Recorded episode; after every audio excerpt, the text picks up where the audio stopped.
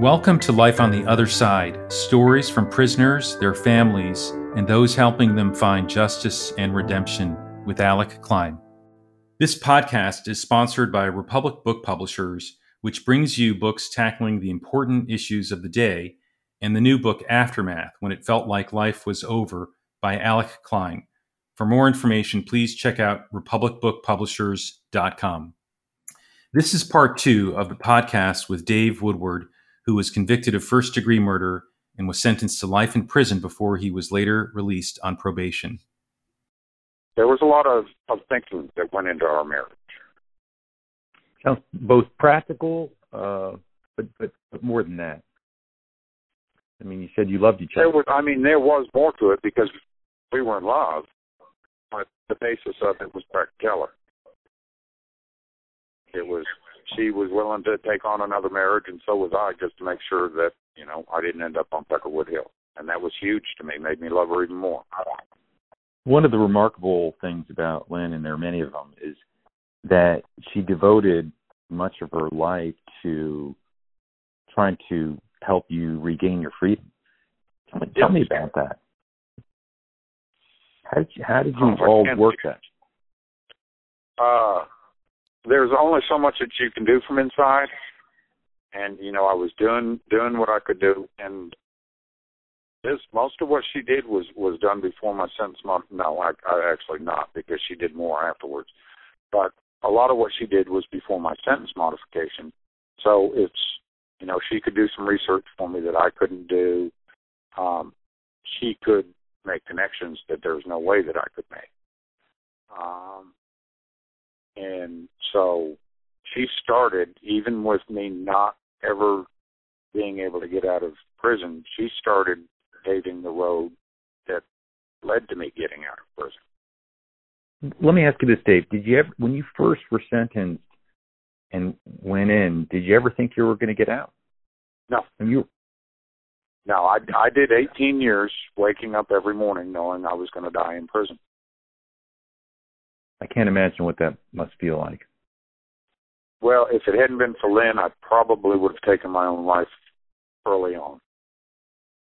You know, it's it came it did it came to the point where I could function in there. It's not the world, but there was a society there. I had friends, and and so towards towards the end, before I got uh, released, it's not that I couldn't have done it. It's not what I wanted. Um, suicide didn't cross my mind quite as much. People people didn't like the idea that you know if you ask me, I'm going to tell you it's an option. You know, when I get sick of this stuff, I can check out anytime I want. They can try and stop me, but they won't. And and so, uh, yeah, I, I knew I was going to die in prison. And even after I got my life sentence, Oklahoma's not a state to let lifers out. You've got to know people. You've got to have connections it really your record in there doesn't matter. They they make the steps so intricate that unless you've got some sort of support, a lifer, especially a lifer who's got no family there, uh, no real plan, um, it's it it's difficult to get the majority of five votes tw- twice and then get a governor's signature. It just very rarely happens. So even after I got my sentence modified, which when we were in negotiations, I had asked for, I, I told him, I said, I'm going to give you the first degree murder. I'll even sign for the life sentence, but I want it split. Give me 25 in and suspend the rest, which would have, you know, would have been 25 years. When we, when we were at trial, I took the stand and I told the jury, I did this. You know, I can see doing 20 or 25 years for. It. I said, but you know, I don't know that I deserve to die for it. Um, in the end, when I walked out the door, it was 25 years, seven months, and some change. Uh, well, well so, before we before before we go there, so are are you telling me that basically the only thing that kept you going while you were on the inside was was Lynn? She was she was ninety percent of it. Yeah. What was the rest? Family, which most of my family I hadn't seen for 30 years.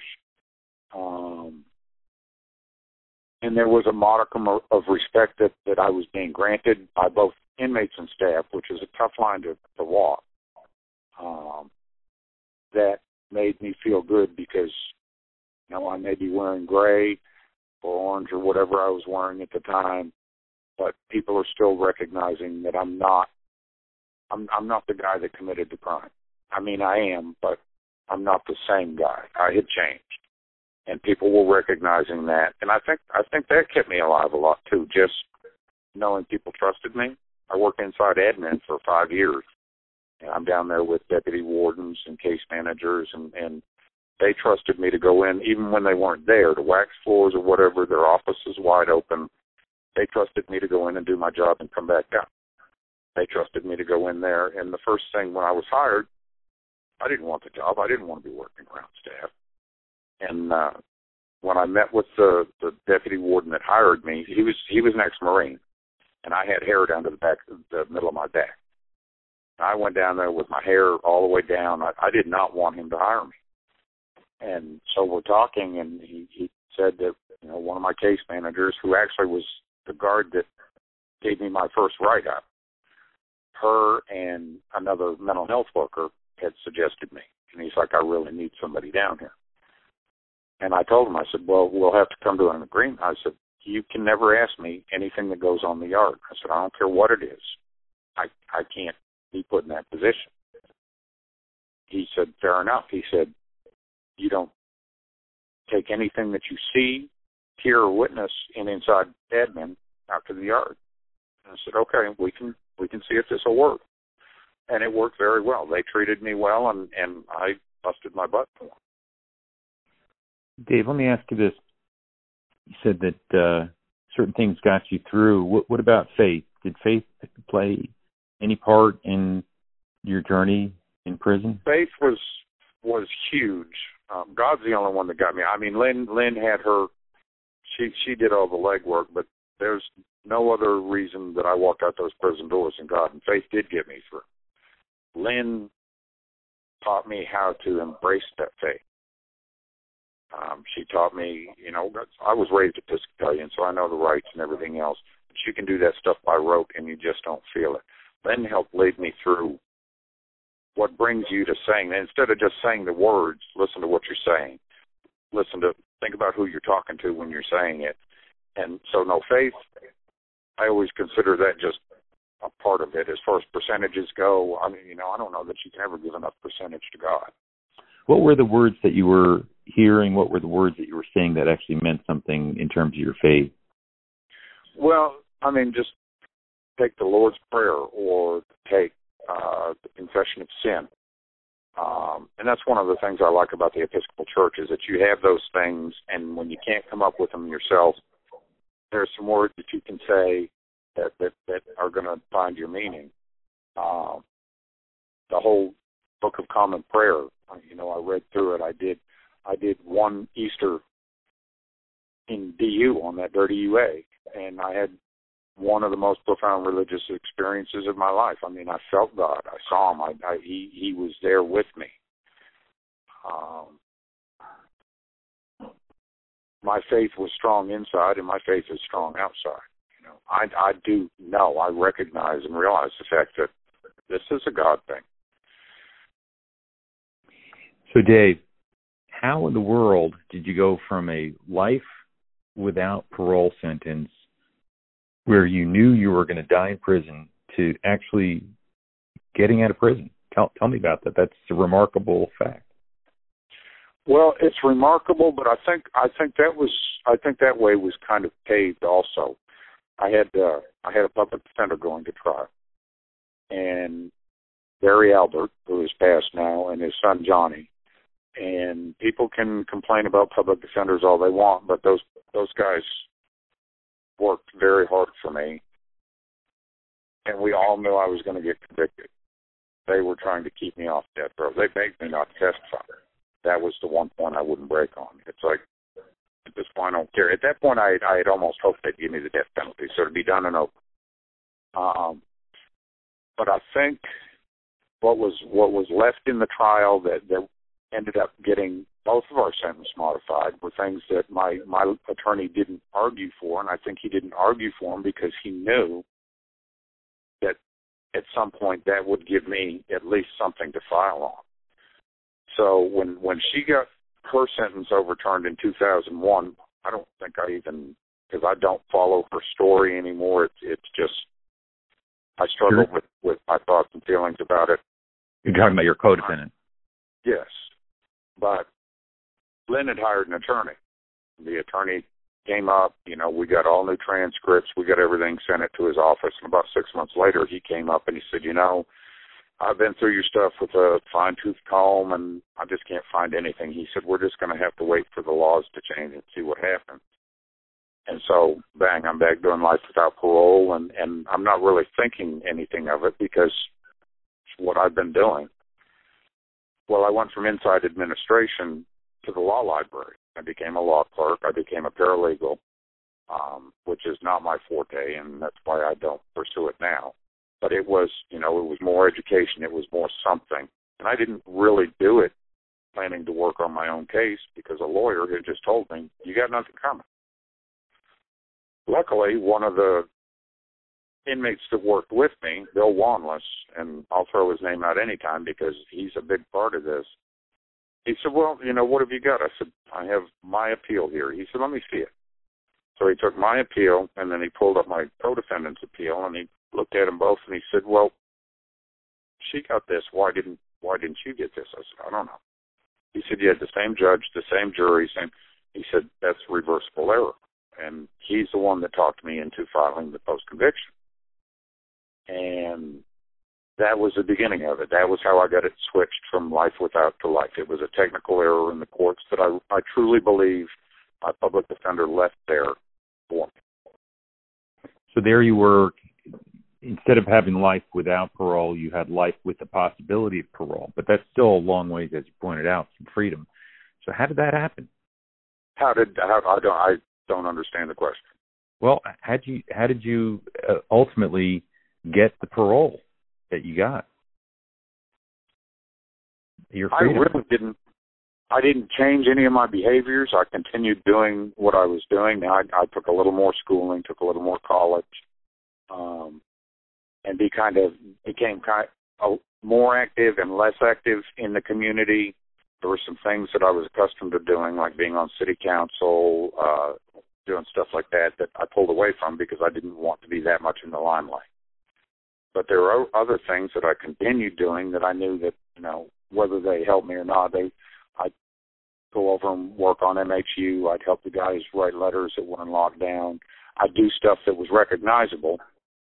Um, but at that point, as I said, you talk to almost any lifer that's in the Oklahoma penal system, and they're going to tell you, you know, my chances of ever getting out are less than ten percent.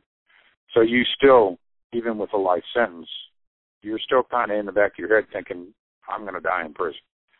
And every time you come up for parole, it's, it's you you get excited, but you know what's coming at the end of it. You know you're going to go back to your cell and you're going to cry and you're going to you know wonder what can I do, and there's only so much you can do. Um, the the stuff that Lynn did on the outside was probably more than I did on the inside. Um, she got contact. She she introduced me to people, whether they ever met me or not. She brought my name out, brought my case out, said, you know, this is somebody needs to look at him.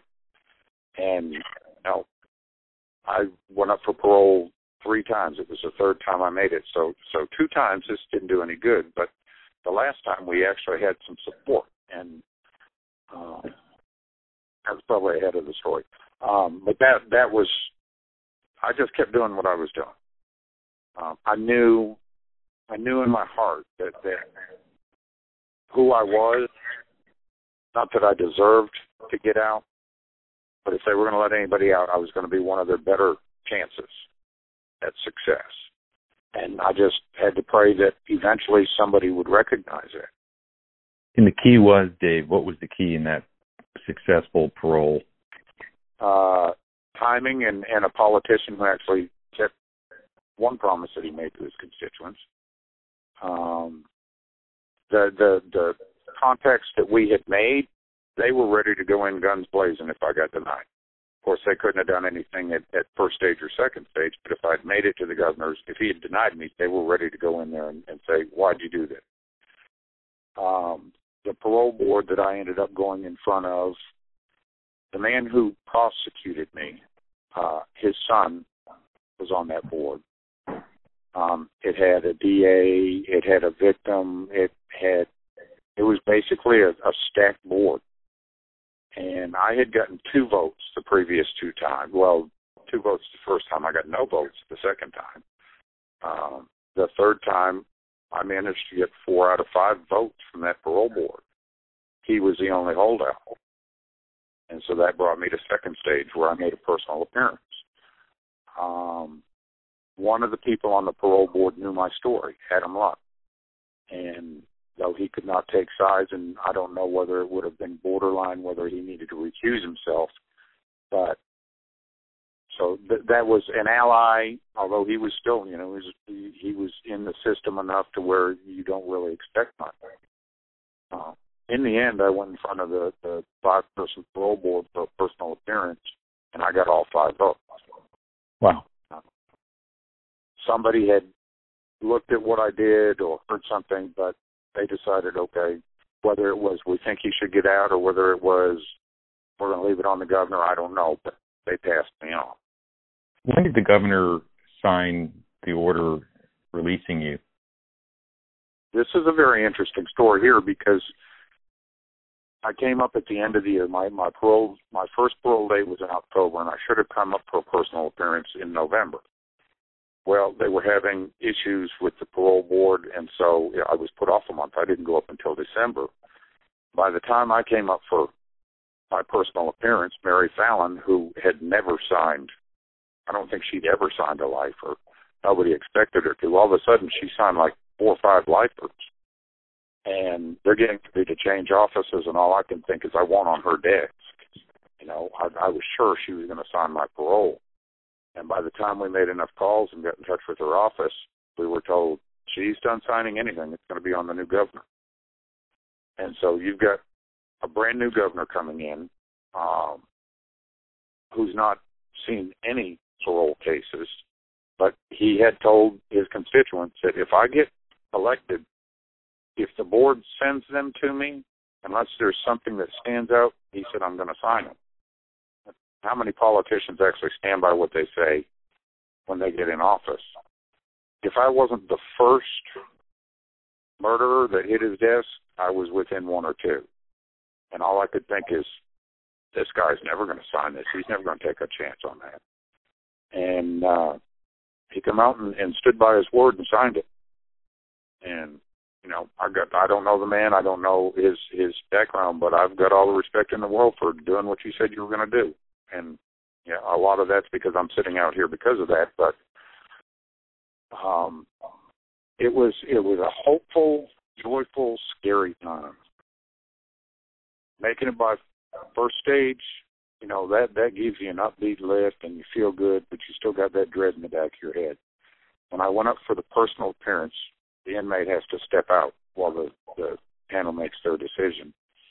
And so I'm standing out against the wall, and I, when they were done voting, the parole investigator turned around and looked at me and shook his head, and I thought I was going to faint.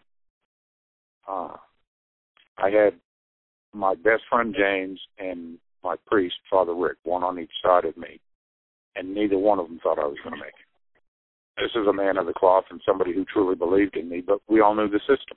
I wasn't going to make it. And so I come out and and they're not supposed to give you this information, but I did have enough enough respect from the staff where sometimes you get a, a few perks, and one of the perks was the, the case manager coordinator who got outside the door, and I said, "So, can you tell me how many votes I got?" She said, "You got three. And so I was I was overjoyed with that. I called Lynn later that evening and and I said, so you know, who didn't vote? Who who didn't vote for me? She said, we me. I said, well, I got three votes. Who were the two no? Because I dropped one at that point. Now I'd gotten four the first time. Now I'm only getting three.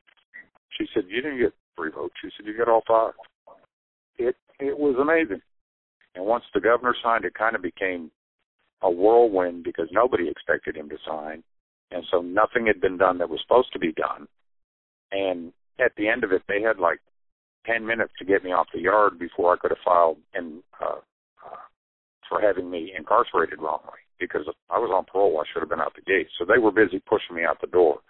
Um, so I had very little time to really process the fact that I was going to get out. After how many years, Dave? 25, 25 years, seven months, and I think it was 14 or 16 days, something like that. Wow. Quarter century. A quarter of, almost half my life. Must have been it, just it, overwhelming. It it really was. Luckily, doing what I was doing in there, I was I I didn't watch the news and stuff like that, but I stayed abreast of enough of what was going on. And my job for the last five years was working with computers, and so I wasn't really afraid of the technology coming out. But you know, the world changes a lot in 25 years. That's for sure. Tell me, Dave, what's it been like once you, now that you're out? What's what's life like on the other side? It's it's almost a little scary because I transitioned almost seamlessly. Um, I got out and now it was it was kind of it was kind of a little hairy getting out because when I like I said everything was rushed to get me through the gate.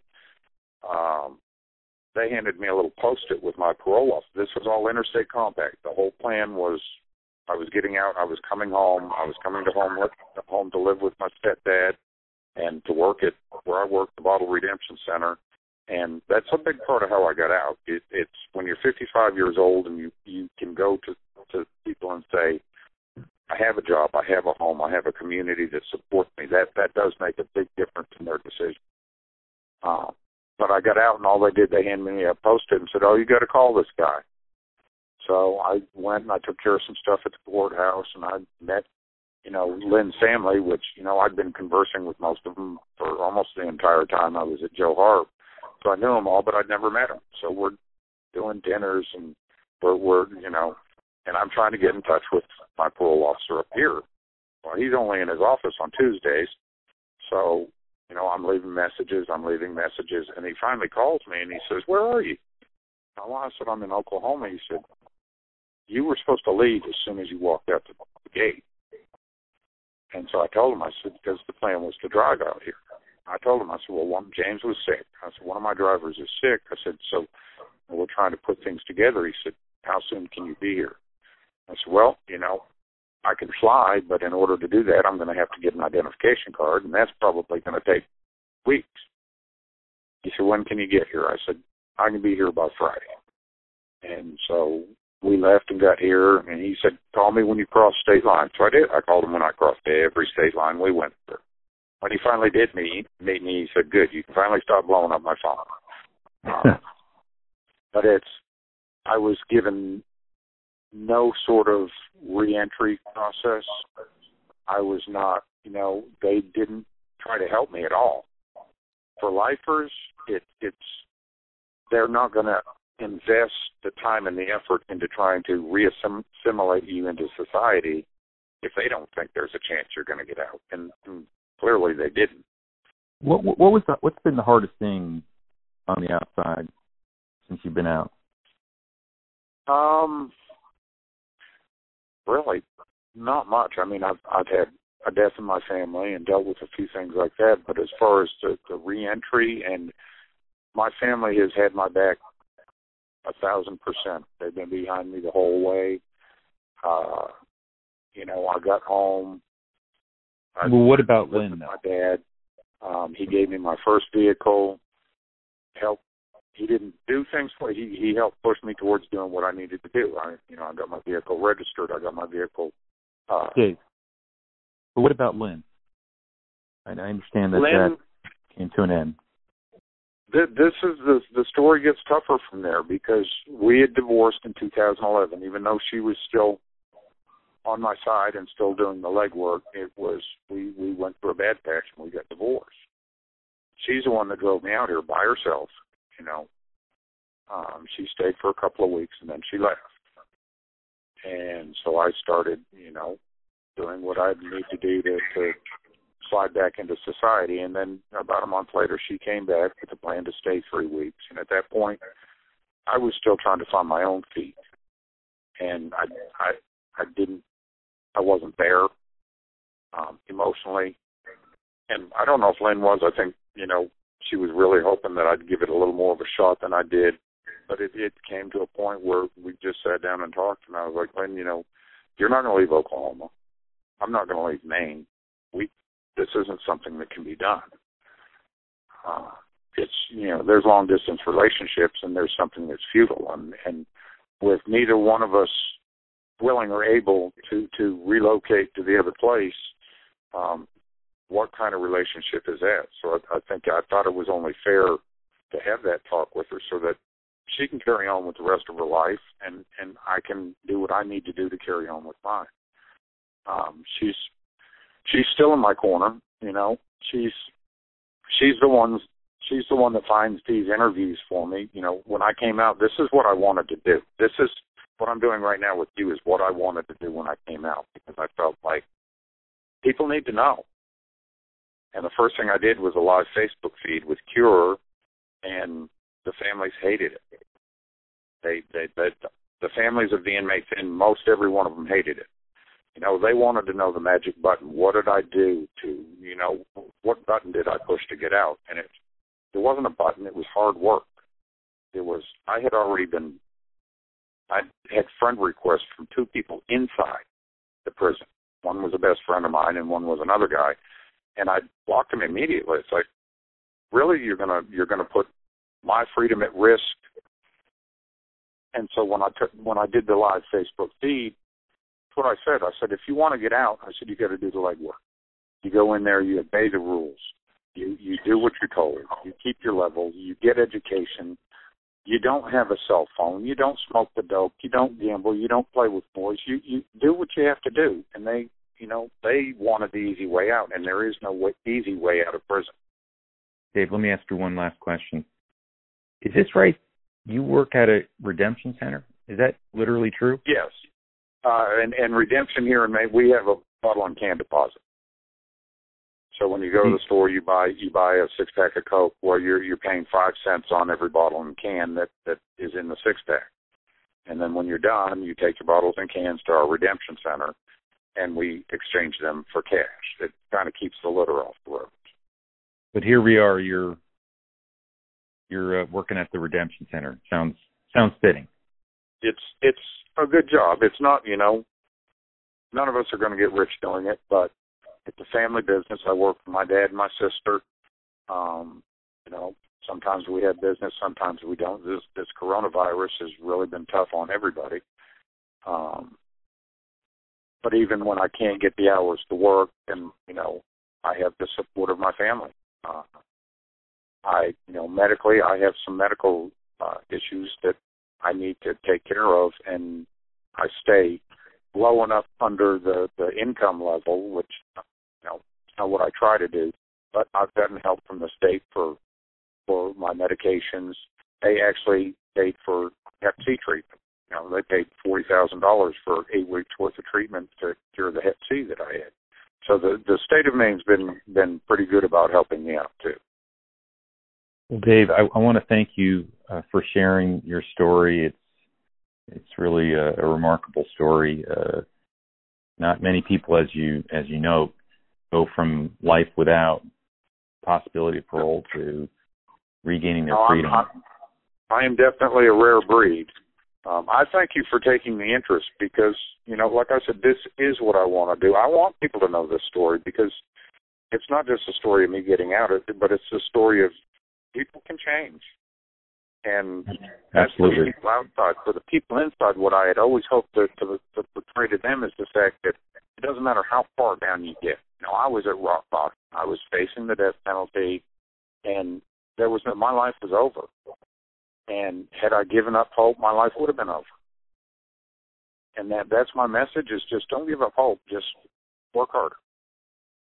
And and you know, if it happens, it was meant to, and and but you've got to always believe that it's meant to. Well, I think that's a beautiful point.